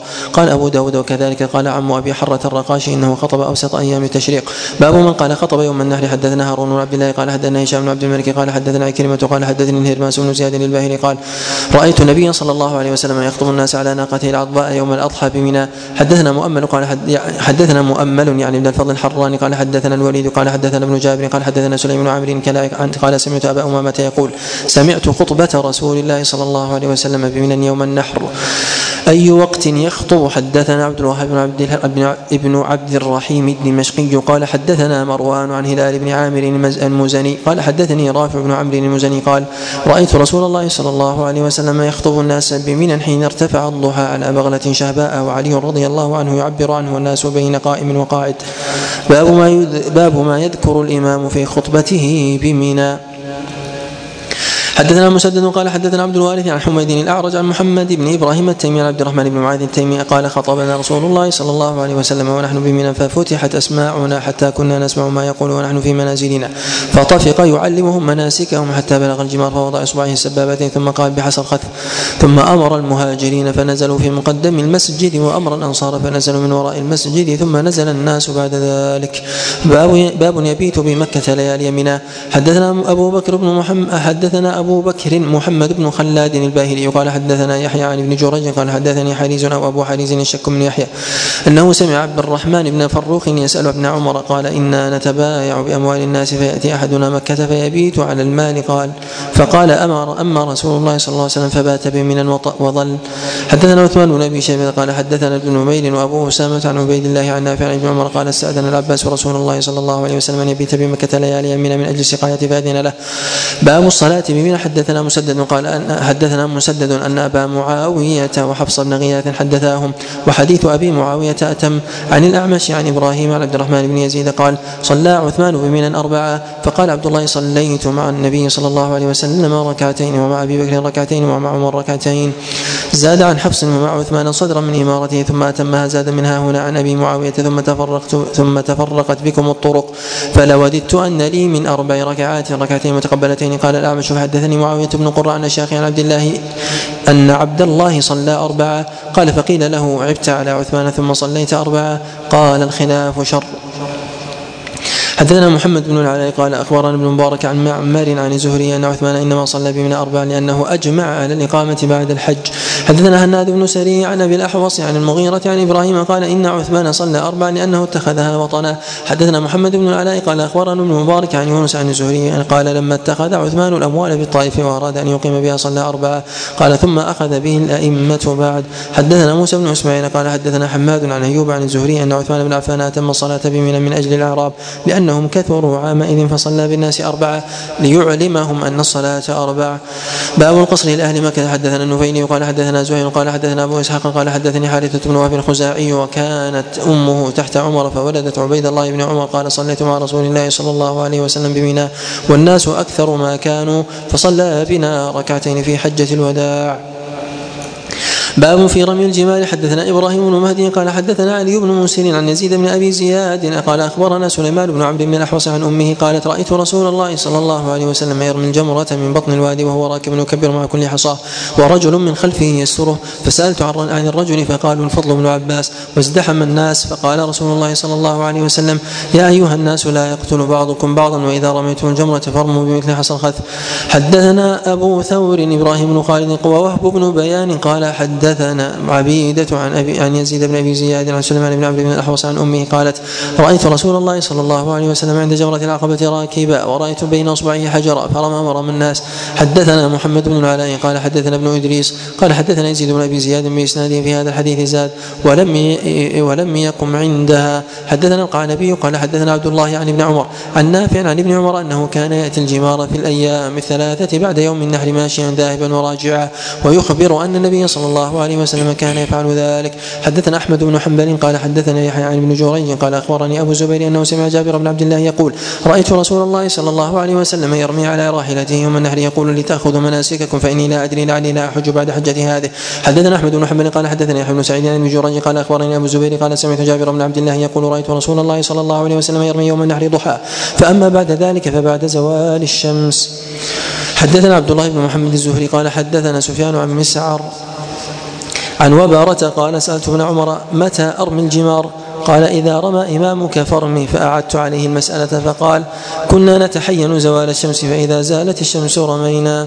حدثنا علي بن بحر وعبد الله بن سعيد المعنى قال حدثنا أبو خالد الأحمر عن محمد بن إسحاق عن عبد الرحمن بن قاسم عن أبيه عن عائشة قالت فاض رسول الله صلى الله عليه وسلم من آخر يومه حين صلى الظهر ثم رجع إلى منى فمكث بها ليالي أيام التشريق يرمي الجمرة إذا زالت الشمس كل جمرة من سبع حصيات يكبر مع كل حصى ويقف عند الأولى والثانية فيطيل القيام ويتضرع ويرمي الثالثة ولا يقف عندها. حدثنا حفص بن عمر ومسلم بن إبراهيم المعنى قال حدثنا شعبة عن الحكم عن إبراهيم عن عبد الرحمن بن يزيد عن ابن مسعود قال لما انتهى إلى الجمرة الكبرى جعل البيت عن يساره ومن عن يمينه ورمى الجمرة بسبع حصيات وقال هكذا رمى الذي أنزلت عليه سورة البقرة. حدثنا عبد الله بن مسلمة القعنبي عن مالك حاو. حدثنا ابن السرح قال أخبرنا ابن وهب قال أخبرني مالك عن عبد الله بن أبي بكر بن محمد بن عمرو بن حزم عن أبيه عن أبي البداح بن عاصم عن أبيه أن رسول الله صلى الله عليه وسلم رخص لرعاء الإبل في البيتوتة يرمون يوم النحر ثم يرمون الغد أو من بعد الغد بيومين ويرمون يوم النفر. حدثنا مسدد قال حدثنا سفيان تأخير الرمي أولى من التوكيل فيه وإذا لم يستطع الإنسان التأخير فإنه فإنه يوكل وينيب. وبعض الناس يتساهل في التوكيل مع استطاعته بالتأخير أن يؤخر الإنسان رمي اليوم إلى إلى الغد أو يؤخر رمي اليومين إلى إلى آخر يوم في وقته. فنقول التوقيت آكد من أن الإنسان يخالف الوقت المشروع أو أنه يقوم بتوكيله بتوكيل غيره. فالأصل في ذلك الأصل في ذلك أن يقوم الإنسان بمباشرة العبادة بنفسه. نعم. أحسن الله عليكم حدثنا مسدد قال حدثنا سفيان عن عبد الله ومحمد بن أبي بكر عن أبيه عن ابن البداح بن عدي عن أبيه أن النبي صلى الله عليه وسلم رخص للرعاية ان يرموا يوما ويدعو يوما. حدثنا عبد الرحمن بن مبارك قال حدثنا خالد بن الحارث قال حدثنا شعبة عن قتادة قال سمعت أبا مجلس يقول سألت ابن عباس عن شيء من أمر الجمار قال ما أدري أرماها رسول الله صلى الله عليه وسلم بست أو سبع. حدثنا مسدد قال حدثنا عبد الواحد بن زياد قال حدثنا الحجاج عن الزهري عن عمرة بنت عبد الرحمن عن عائشة قالت قال رسول الله صلى الله عليه وسلم إذا رمى أحدكم جمرة العقبة فقد حل له كل شيء إلا النساء. قال أبو داود هذا حديث ضعيف الحجاج لم يرى الزهري ولم يسمع منه. لا يثبت أن النبي عليه الصلاة والسلام رمى الجمار بأقل من سبع. والحديث الواردة في ذلك في الشك أو أو دون ذلك فإنها كلها معلولة. أحسن الله إليكم. باب الحلق والتقصير. حدثنا القعنبي عن مالك عن نافع عبد الله بن عمر أن رسول الله صلى الله عليه وسلم قال اللهم ارحم المحلقين. قالوا يا رسول الله والمقصرين. قال اللهم ارحم المحلقين. قالوا يا رسول الله والمقصرين. قال والمقصرين. حدثنا قتيبة قال حدثنا يعقوب عن إسكندراني عن موسى بن عقبة عن نافع عن ابن عمر أن رسول الله صلى الله عليه وسلم حلق رأسه في حجة الوداع. حدثنا محمد بن العلاء قال حدثنا حفص عن هشام عن ابن سيرين عن أنس بن مالك أن رسول الله صلى الله عليه وسلم رمى جرة العقبة يوم النحر ثم رجع إلى منزله بمنى فدعا بذبح, بذبح فذبح. ثم دعا بالحلاق فأخذ بشق رأسه الأيمن فحلقه فجعل يقسم بين من يليه شعرة والشعرتين ثم أخذ بشق رأسه الأيسر فحلقه. ثم قال ها هنا أبو طلحة فدفعه إلى أبي طلحة. حدثنا عبيد بن هشام أبو نعيم الحلبي وعمرو بن عثمان المعنى. قال حدثنا سفيان عن هشام بن حسن بإسناده بهذا. قال فيه قال للحالق ابدأ بالشق الأيمن فاحلق. حدثنا النصر بن علي قال أخبرنا يزيد بن زريع قال أخبرنا خالد عن كلمة عن العباس أن النبي صلى الله عليه وسلم كان يسأل يوم النحر في يوم منى فيقول لا حرج؟ فسأل رجل فقال إني حلقت قبل أن أذبح. قال إني حلقت قبل أن أذبح. قال أذبح ولا حرج. قال إني أمسيت ولم أرمي قال أرمي ولا حرج. حدثنا محمد بن ابن الحسن العتكي. قال أخبرنا محمد بن بكر قال أخبرنا ابن جريج قال بلغني عن صفية بنت شيبة عن ابن, ابن عثمان قالت أخبرتني أم عثمان أن ابن عباس قال قال رسول الله صلى الله عليه وسلم ليس على النساء حلق إنما على النساء التقصير. حدثنا أبو يعقوب البغدادي ثقة قال حدثنا هشام هشام بن يوسف عن ابن جريج عن عبد الحميد بن جبير بن شيبة عن صفية بنت شيبة قالت أخبرتني أم عثمان بنت أبي سفيان أن ابن عباس قال قال رسول الله صلى الله عليه وسلم ليس على النساء الحلق إنما على النساء التقصير. باب العمرة. حدثنا عثمان بن أبي شيبة قال حدثنا مخلد بن يزيد ويحيى بن زكريا عن ابن جريج عن كلمة بن خالد عن ابن عمر قال اعتمر رسول الله صلى الله عليه وسلم قبل أن يحج.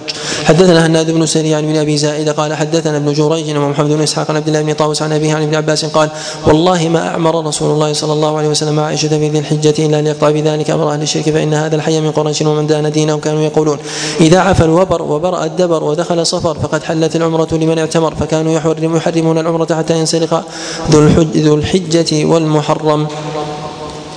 حدثنا أبو كامل قال حدثنا أبو عوانة عن إبراهيم بن مهاجر عن أبي بكر بن محمد بن عبد الرحمن قال أخبرني رسول الله صلى الله قال أخبرني رسول مروان الذي أرسل إلى أم معقل قالت أو الذي أرسل إلى أم معقل قالت كان أبو معقل حاجا مع رسول الله صلى الله عليه وسلم فلما قدم قالت أم معقل قد علمت أن علي أو قد علمت أن علي حجة فانطلقا يمشيان حتى دخل عليه.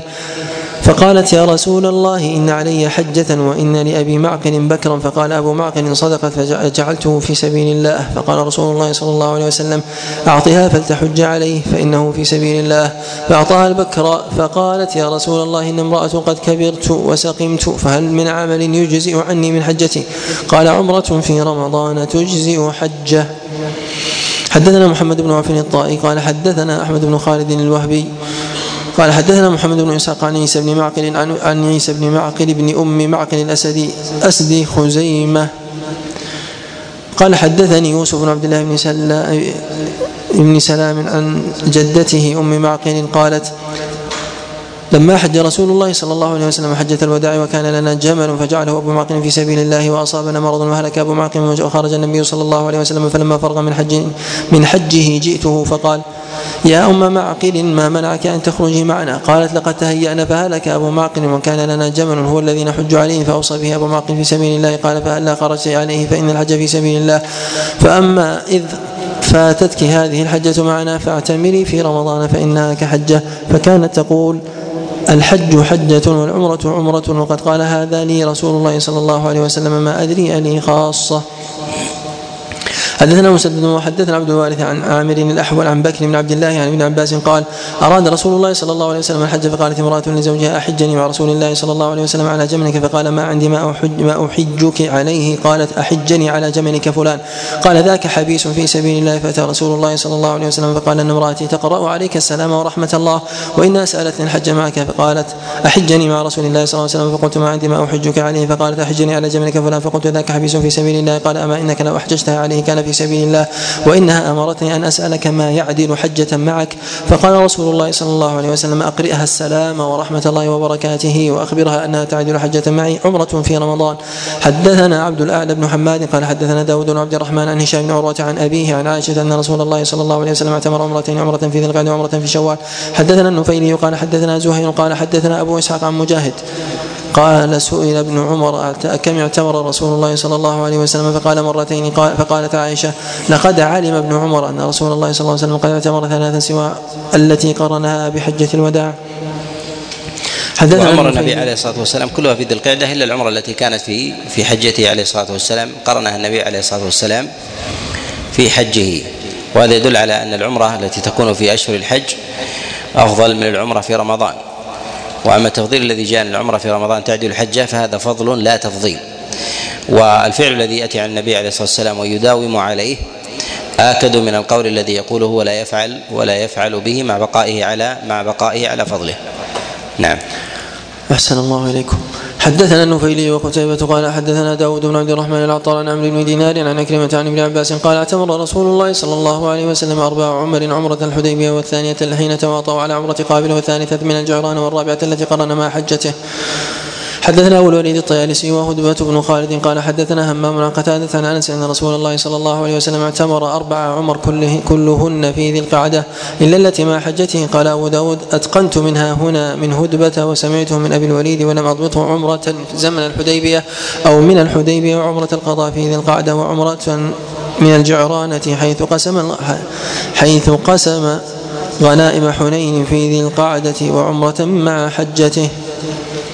باب المهلة بالعمرة تحيض فيدركها الحج فتنقض عمرتها وتهل بالحج هل تقضي عمرتها؟ حدثنا عبد الأعلى بن حماد قال حدثنا داود بن عبد الرحمن قال حدثني عبد الله بن عثمان بن خثيم عن يوسف بن ماهك عن حفصة بنت عبد الرحمن بن أبي بكر عن أبيها أن رسول الله صلى الله عليه وسلم قال لعبد الرحمن يا عبد الرحمن أردف أختك عائشة فأعمرها من التنعيم فإذا هبطت بها فإذا هبطت بها من الأكمة فلتحرم فإنها عمرة متقبلة.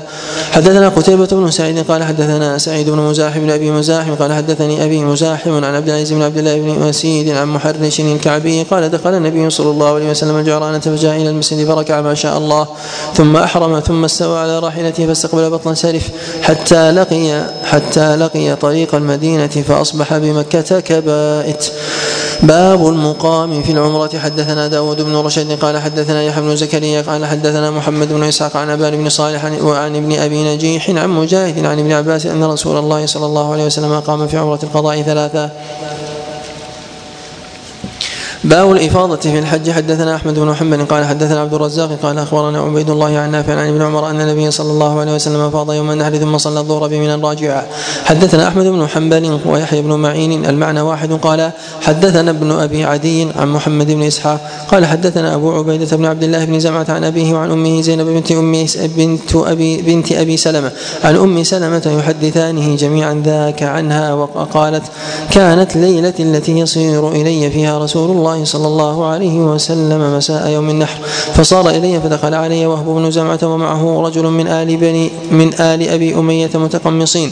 فقال رسول الله صلى الله عليه وسلم لوهب هل أفضت أبا عبد الله قال لا والله يا رسول الله.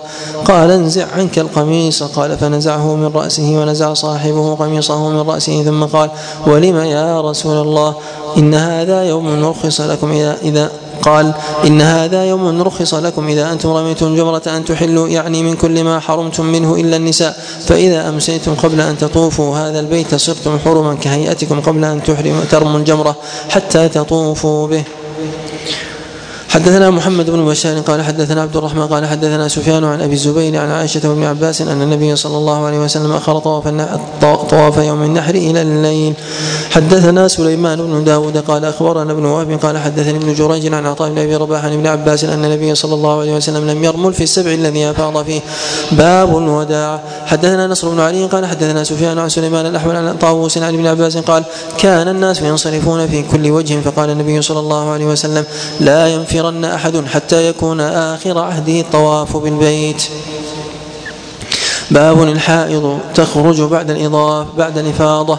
حدثنا قال أبي عن مالك عن هشام بن عروة عن أبي عن عائشة أن رسول الله صلى الله عليه وسلم ذكر صفية بنت حيي فقيل إنها قد حاضت. فقال رسول الله صلى الله عليه وسلم لعلها حابستنا فقالوا يا رسول الله إنها قد أفاضت.